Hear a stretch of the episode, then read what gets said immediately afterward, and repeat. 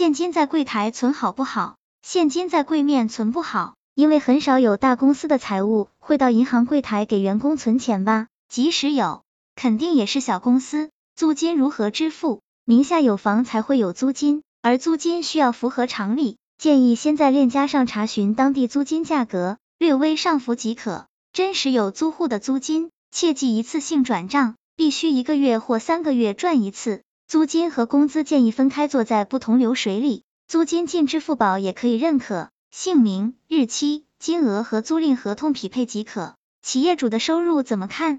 企业主的流水有两种认定方式，一种是大额进账，刨去当天快进快出的，再进行加权平均乘以利润率和股份比例；另一种是根据余额的结息，倒推出半年内进账多少净流水，全部算收入。第二种可以用存单质押的方式拉高结息金额。收入证明怎么开？这点对自由职业和经常跳槽的，以及挂靠在某单位交金的人士很重要。往往他们乱开一气，和之前的记录不匹配，可能之前单位性质还不错，现在开的单位却一般。步骤应该是先查征信记录，根据职业信息决定用什么单位。如果之前单位还不错，而现在是自由职业或者刚换没满六个月，可以还用之前单位收入证明。或者和银行信贷经理沟通后决定，如果之前单位不算很好，现在有好的单位，收入证明当然就用现在的单位。如果目前也没有很好的单位，需要在做流水的同时，把征信更新成与单位相似的同行业较优质公司，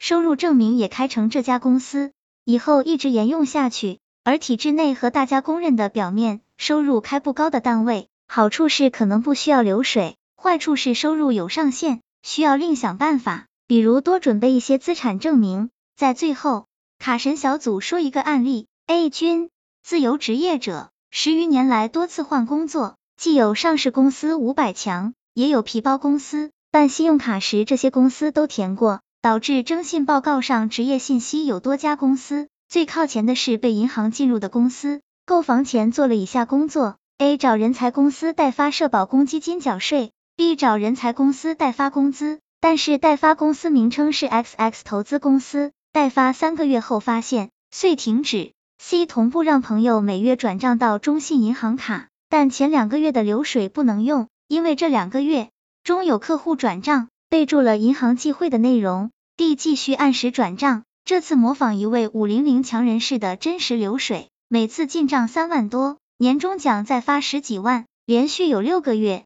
E 做流水的同时办理信用卡，先办了中行的车主卡，额度不高，但是百分之一百下卡，用的五百强单位名称。一个月后拉征信，发现已成功更新。F 中行卡办成功后，再办理上海、招行、交通等原有普卡的白金卡，也都顺利办妥。G 此时征信报告已更新完毕，职业信息与收入证明一致，流水数字满足额度要求。在寻找配合的银行，只办理全商贷，不查询公积金，百分之一百可贷款。